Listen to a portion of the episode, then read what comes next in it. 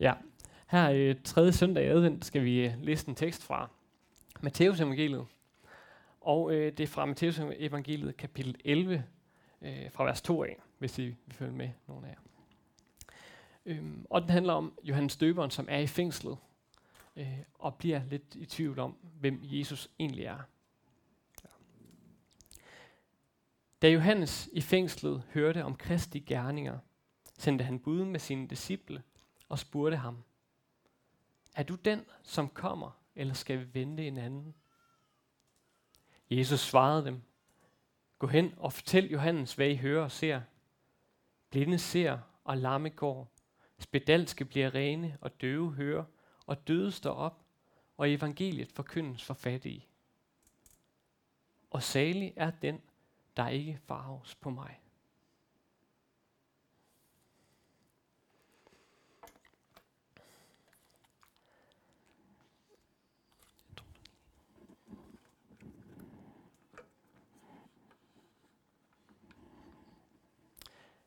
Johannes sidder i sin celle. Hvis han strækker hånden lidt frem, så kan han lige skimte omridset af den, så mørkt er det. Han står oprejst. Gulvet er for koldt til, at han kan sætte sig på den. Og han har nu haft mange dage til at spekulere over øh, mange ting. Han spacerer frem og tilbage. Tankerne kører rundt. Hvem er Jesus? Da jeg døbte ham i Jordanfloden, hørte jeg da en stemme fra himlen. Gjorde jeg ikke? Jeg så da den strålende due stige ned over ham. Jeg oplevede, at hvordan ordene om, at han er Guds lam, som bærer verdens synd, flød ud af munden på mig. Gjorde jeg ikke? Jeg så i hvert fald på ham og mærkede, hvordan mit liv passerede revy foran øjnene på mig. Også alt det, jeg ikke er stolt af. Og jeg mærkede, hvordan han alligevel elsker mig. Det erfarede jeg da. Det må jeg have gjort. Eller er det bare noget, jeg bilder mig ind? Johannes sætter sig alligevel på det kolde gulv. Dybt efterladt i sine tanker. Men hvad laver jeg så her i fængslet? Var det ikke nu, at Gud skulle komme med sin dom? Var det ikke nu, at Gud ville gøre op med al uretfærdighed i verden? Komme med sin hævn og frelse os? Var det ikke nu, ørkenen skulle blomstre? Vandet pible op af jorden de mest øde steder? Var det ikke nu, at Gud ville samle sit folk, sætte sig på tronen og befri dem? Var det ikke nu, at Gud ville tage sig af de syge og de svage? Var det ikke nu, han ville hjælpe mig? Var det ikke nu, han ville befri mig, så jeg ikke skulle være så ensom her i fængslet? Hvad skulle det hele til for, hvis, Gud, hvis Jesus ikke var Guds søn? Hvorfor skulle jeg så leve i ørkenen så mange år?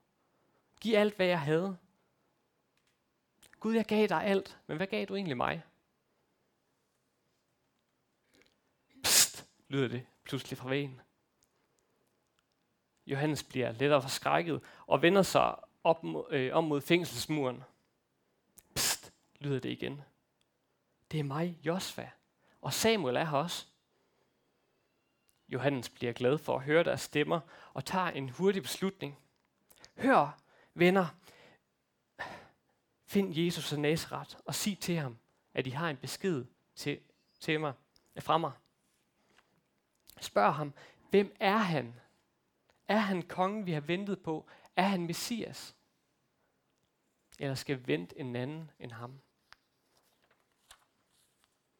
Jeg ved godt, at jeg indtil nu har været overbevist, men jeg ved ikke mere, hvad jeg skal tro. Jeg bliver nødt til at høre det fra ham selv.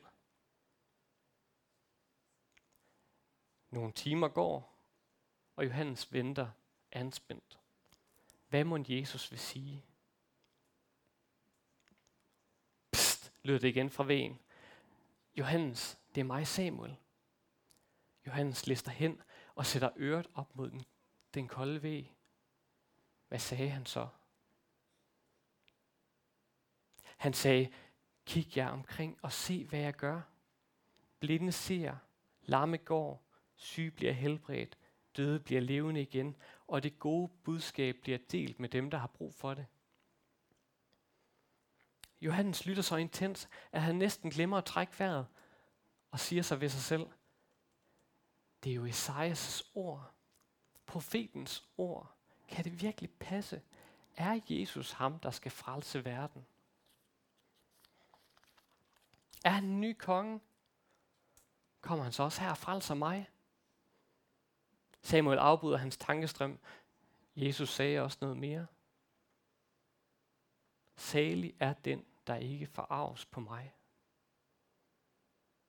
Johannes forstår det ikke rigtigt og tænker, men, men jeg er da ikke forarvet på ham. Jeg har indtil nu ikke gjort andet end at stole på ham og gøre det, som er mit kald. Jeg har peget på ham som verdens konge lige indtil nu. Men jeg er jo i tvivl. Og jeg er måske også så meget i tvivl, at jeg, at jeg vil give helt op. Jeg har svært ved at tro på det, han siger. Måske ville det være nemmere bare at give slip, end at holde fast i håbet. Bare stop med at tro på ham. Det hele er så forvirrende. Han siger jo selv, at han er den, der er kommet for at frelse verden. Men for, hvorfor sker alt det, som han har lovet så ikke? Hvorfor redder han mig ikke ud af det her tvivlens mørke fængsel?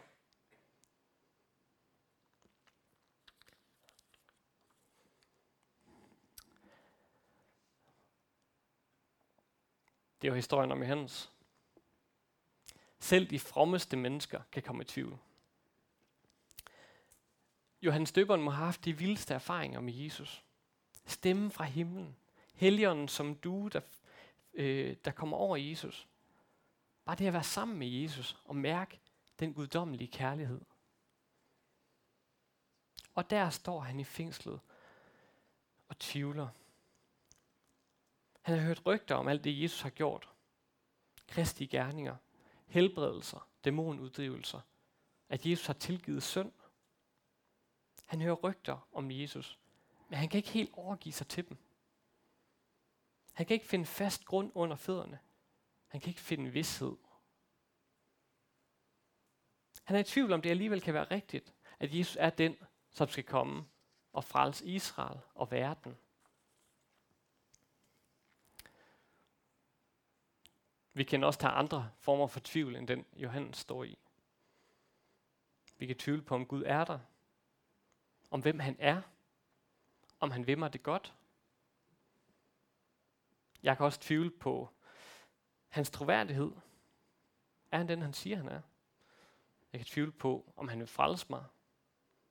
Tvivle på, om Bibelen er sand. Jeg kan tvivle på, om jeg selv er god nok til at blive brugt af Gud. Der var engang en, der sagde til mig, tvivl er ikke troens modsætning. Det er to sider af samme sag. Og uden at tage noget af det ulidelige væk ved at tvivle, øh, så kan det gode ved tvivlen være, at der ligger en eller anden form for drivkraft til afklaring. Man ønsker ikke at blive i tvivl, man ønsker at søge vidshed. Find et sted, hvor tvivlen ikke mere er det alt overskyggende. Samtidig så kan tvivlen også blive ved med at være så stor og uhåndgribelig, at den ikke driver nogen steder hen. Men at det mere føles som at være på et åbent hav. Uanset så tror jeg, at der er noget, vi i dag kan lære af Johannes. Han gør tre ting med sin tvivl. Det første han gør, det er at snakke med en ven. Da Johannes sidder i fængslet, så har han været i forbindelse med sine disciple. Hans disciple, det er været dem, der har snakket med ham, spist med ham, øh, lært af ham, sovet med ham i mange år. Og de mennesker deler Johannes sin tvivl med. Og den samtale er måske ikke lige så tydelig i den tekst her, men han må have delt sine tanker med dem, fordi ellers kunne de ikke gå hen og fortælle Jesus øh, det, der var øh, det, Johannes gerne ville spørge Jesus om. De har godt vidst, hvad Johannes stod i. De har fået et indblik i hans tvivl.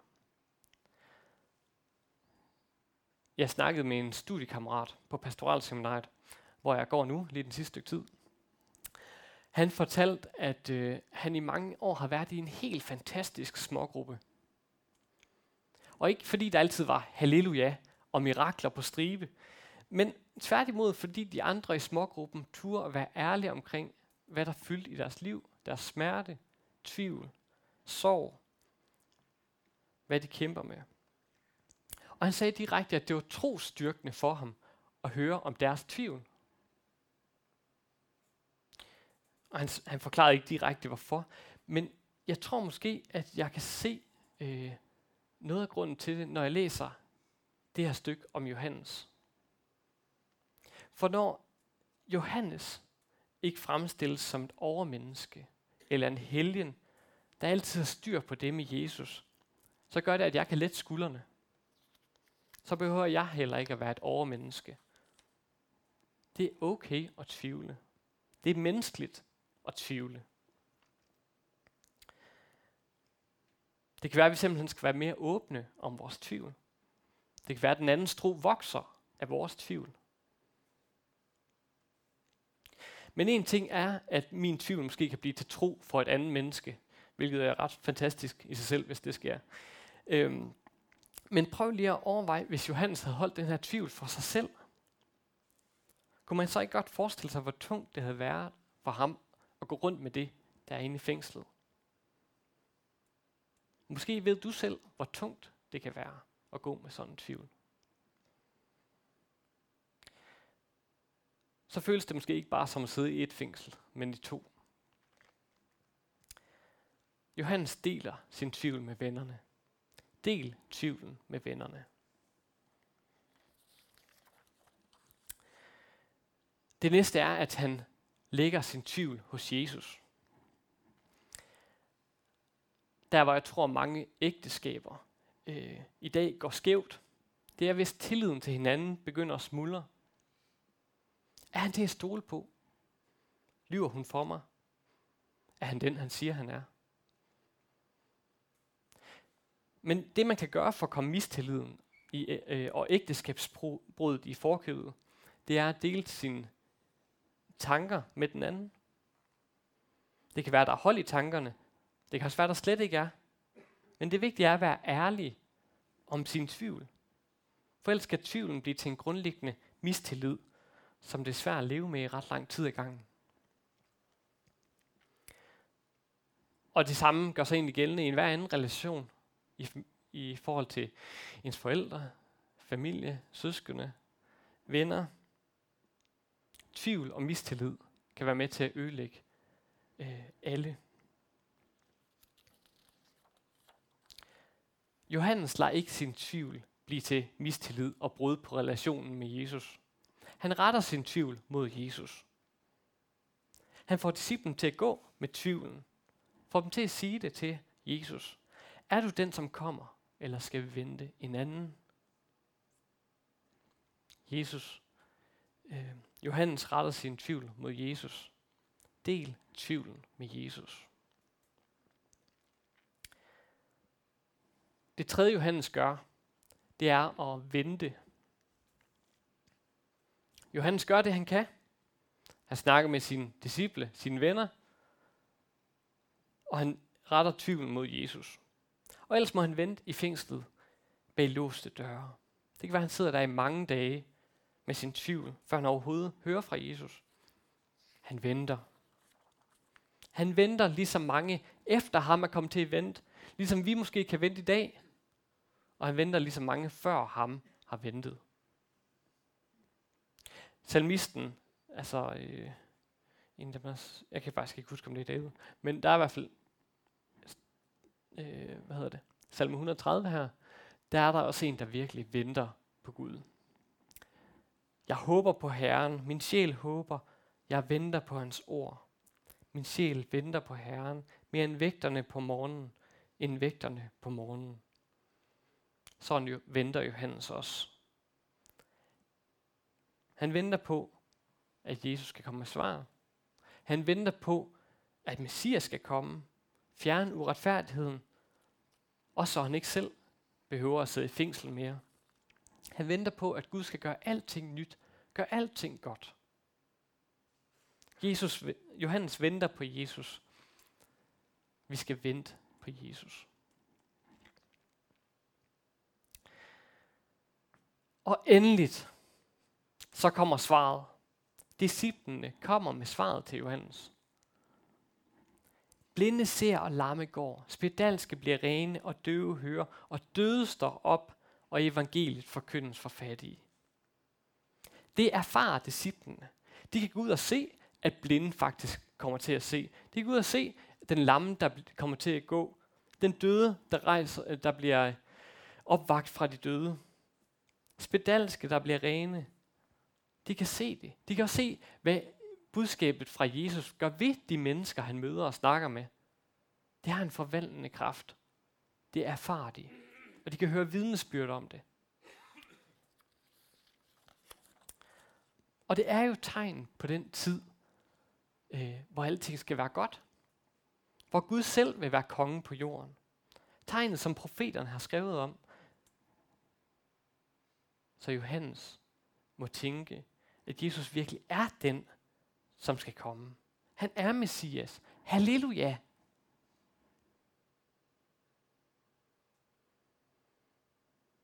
Måske har det været svar nok for ham. Måske har han ved at høre fra disciplene fundet en vidshed i sin tvivl. Okay, han er den, vi har ventet på. Og så gør det måske ikke så meget, at jeg sidder her i fængslet og har det svært. Der er håb forude. Det skal nok blive godt en dag. Og det er allerede på vej. Det lysner op med Jesus. Men det er ikke sikkert. Måske har han ikke kunne finde helt ro og vidshed.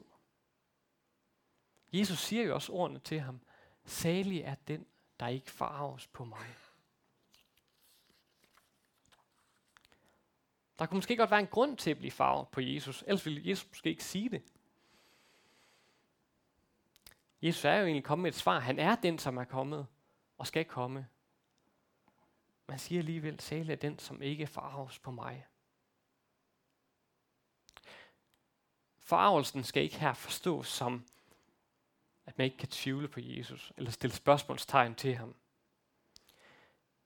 Lidt teknisk så af det græske ord, som bliver brugt her, det er ordet skandalon, og det bliver i mange andre sammenhæng brugt som det at falde fra, eller bringe til fald, eller bare falde.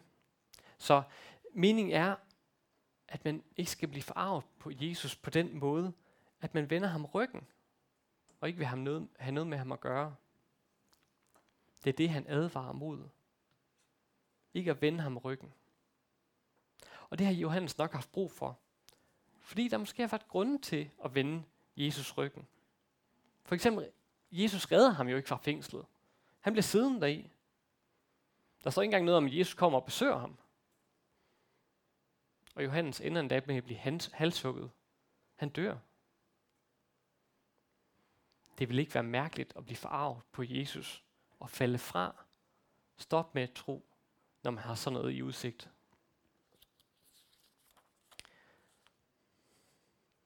Der findes tusind grunde til at blive farvet på Jesus og vælge ham fra. Også i dag. Jesus, hvis du, ikke er, hvis du virkelig er verdens konge, hvorfor bliver alt så ikke godt? Hvorfor er der mennesker, der lider i dag? Hvorfor ser vi ikke flere, der bliver helbredt? Hvorfor udrydder du ikke enhver form for tvivl? Har du ikke lovet, at du vil gøre alting godt?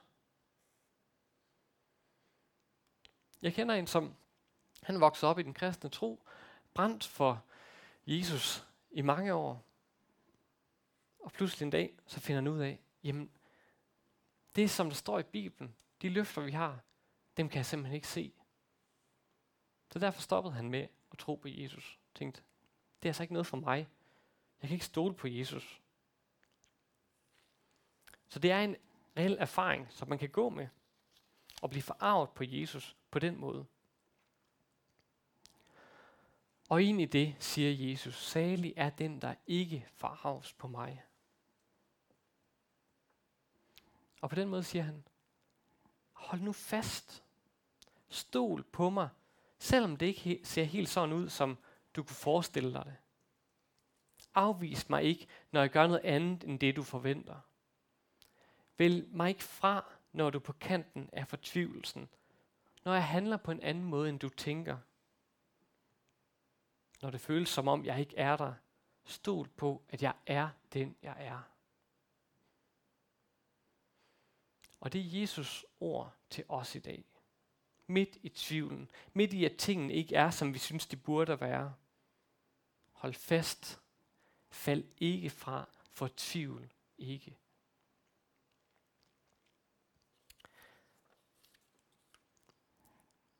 I dag er det tredje søndag i advent. Vi har ventet nogle uger på, at det skal blive jul, og Gud kommer til os julenat. Og vi må stadig vente lidt længere. Og vi stopper ikke med at vente, men venter bare med større og større længsel. Jesus er den, som kommer. Det ord siger han til os i dag. Jesus er verdens frelser, og vi må ikke blive fortvivlet og give op. Selvom det vil give mening at hoppe fra. Selvom Jesus allerede er kommet, men endnu ikke gør alt det, som vi længes efter. Vi må ikke give op. Del tvivlen med dine venner. Gå direkte til Jesus med tvivlen og fortvivl og, og vent. Fortvivl ikke. Hold håbet op. Han er på vej.